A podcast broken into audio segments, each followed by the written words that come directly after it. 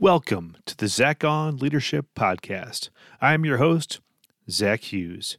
Today's episode is entitled, Put Out the Vibe, Recruiting in 2023. I've gone out of my way on this podcast to explain that I'm not a salesperson, but that's only partially true.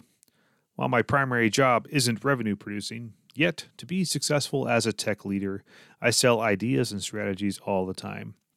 Even more than that, I spend an awful lot of time selling my company as a great place to work with my existing team and with prospective employees. If you haven't figured it out by now, this is a core reason for this podcast even existing. Like Lloyd Christmas from Dumb and Dumber, I put out the vibe. Okay, not exactly like Lloyd. I'm nothing without my team. Leaders are measured by the quality of their teams. At the end of the day, that's it. When leaders realize that, recruiting and retaining top talent shoots straight to the top of the priority list. But here's the thing. Leading a team is a long-term, relational investment with no guarantees. If someone joins your team, then leaves, you are back where you started, but worse because you lost time and money. Marketing.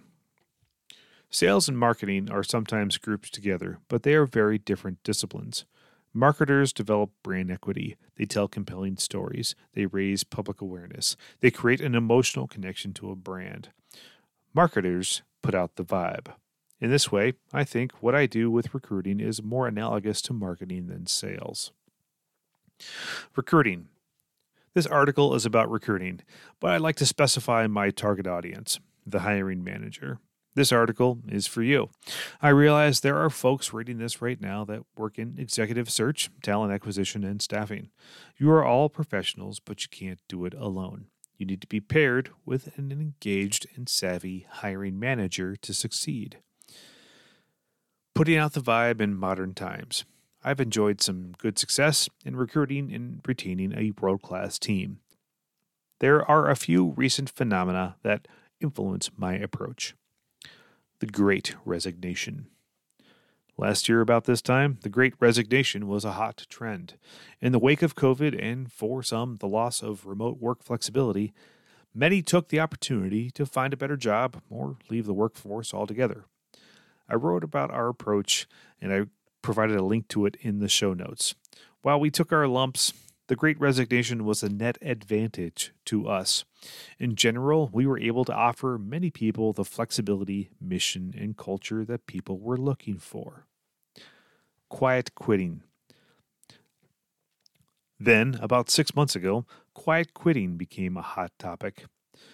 It was a new term, but mostly an old concept describing a disengaged and burned-out workforce that does just enough to get by. Gallup Research claimed in 2022 that 79% of employees globally are not engaged in their work. That's a frighteningly high figure that directly reflects on the quality of leadership out there. Be a better leader, and you'll get better results. The tech layoff of 2023. I'll add one more dynamic to the list that directly affects the tech industry, the tech layoff of 2023. The interesting dynamic here is that it mostly affects companies where technology is their primary product. Traditional companies with an IT department haven't been affected nearly as much. The common thread is that high-tech companies overhired during the pandemic. Now, post-pandemic, their revenues can't support their payroll. For the first time in a while, I'm getting a very healthy response to my job postings.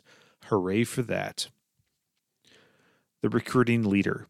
In light of these trends and my overall belief about the importance of recruiting for leaders, here's my advice. First and foremost, create the vibe. By vibe, I mean culture.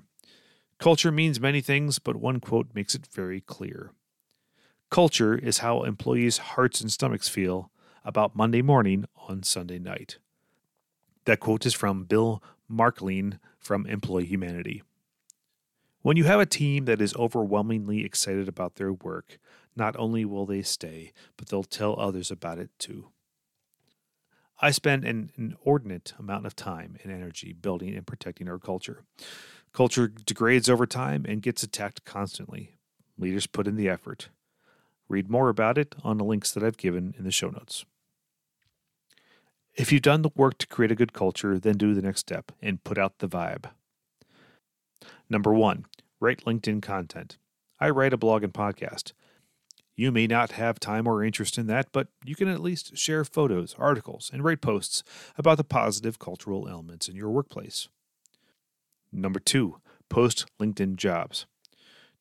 Don't just share job posts with a generic comment like, "Know anyone interested?" Instead, take the opportunity to highlight the positive cultural elements of the team and make an invitation to join that team to achieve a worthy mission.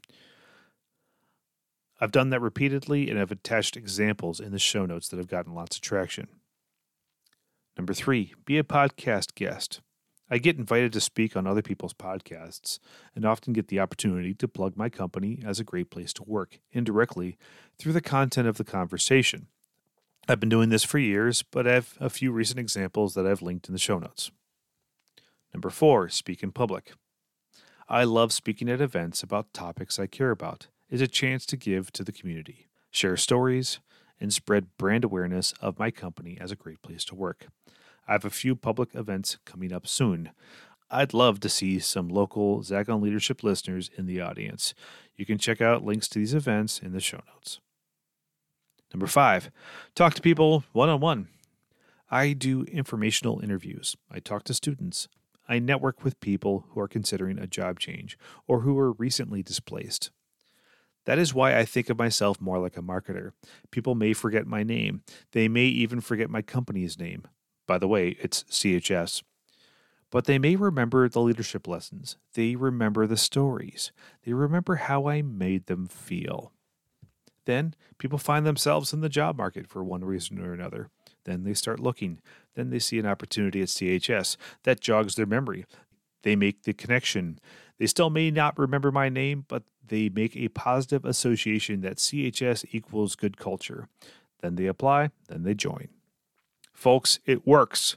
I've been doing this for a while, but you know what's even better? When there's a bunch of us doing it. CHSers, please join me. Everyone else with a positive culture, you can too. I don't mind a little healthy competition. There are way too many lousy places to work out there. The world needs to know about the good ones. So let's go. That's all for this week's episode of the Zach on Leadership Podcast. Thanks for listening.